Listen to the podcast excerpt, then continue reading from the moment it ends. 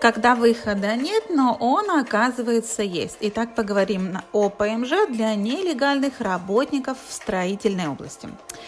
В январе 2023 года Канада продлила специальную программу легализации и получения ПМЖ для нелегальных работников с опытом работы в строительстве в городе Торонто. Ее создали в благодарность строителям, которые внесли свой вклад в развитие города. По этой программе строители и члены их семей имеют право остаться на ПМЖ. В количество э, квот входят только главные аппликанты, а не члены их семей. С самого начала этой программы 452 человека уже получили по ней документы, 190 строителей и 262 члена их семей.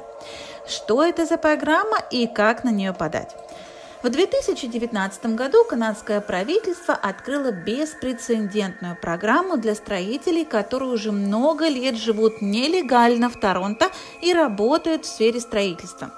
На тот момент, на 2019 год, было выделено только 500 мест – После того, как программа успешно была интегрирована Министерством иммиграции совместно с Министерством труда и социальной политики и правительством провинции Онтарио, одобрили ее продление и на 2023 год. И не только продлили эту программу, но также увеличили квоты до 1000 аппликантов.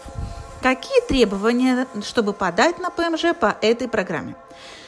Подать до 2 января 2024 года, ну, конечно, при наличии мест. Въехать в Канаду легально, но на данный момент не иметь легального статуса. Жить в Торонто на момент подачи уже минимум как 5 лет.